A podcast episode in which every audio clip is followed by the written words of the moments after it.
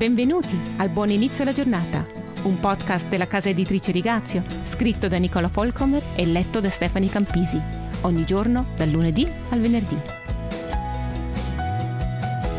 Nella Bibbia si scontrano continuamente mondi diversi con modi di pensare diversi.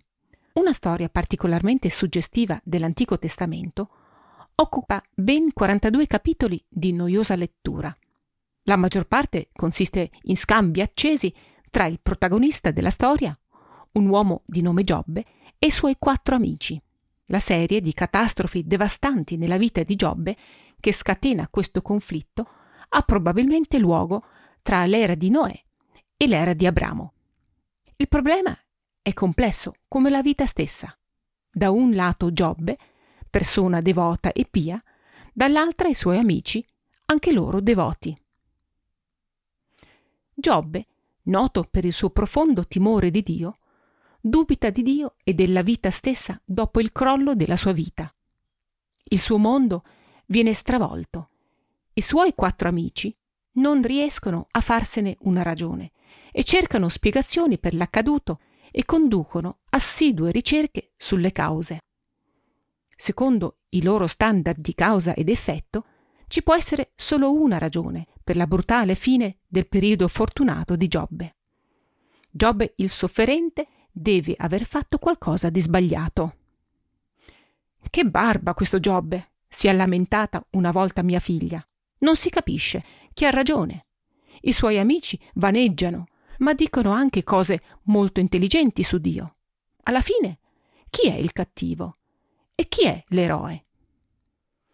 Non è necessario che ci siano sempre un cattivo e un eroe. Giobbe non sa che il suo destino è il risultato di un accordo tra Satana e Dio. Satana scommette che Giobbe rinuncerà alla sua fede non appena gli verranno tolte le benedizioni. L'ignaro Giobbe supera la prova. Anche gli amici di Giobbe non sono consapevoli della lotta per l'anima di Giobbe che si svolge dietro le quinte le loro spiegazioni da saputelli, le loro insinuazioni contro Giobbe, nascono dalla loro impotenza, dalla loro perdita di controllo e probabilmente dalla paura che qualcosa di simile possa accadere anche a loro. Non è forse questa, a volte, la nostra reazione di fronte alla sofferenza che ci circonda? Quanto velocemente vogliamo cercare cause sentirci importanti come esperti, dare lezioni agli altri. A volte il silenzio è il miglior consiglio, come all'inizio della storia in Giobbe 2.13. Lasciare che le cose facciano il loro corso, non farsi un'opinione, essere presenti per gli altri, piangere con loro, perseverare con loro e aspettare il Signore. Alla fine, questa storia finisce bene per entrambi le parti. Gli amici di Giobbe vengono rimproverati da Dio, quindi, alla fine, una delle due parti aveva ragione.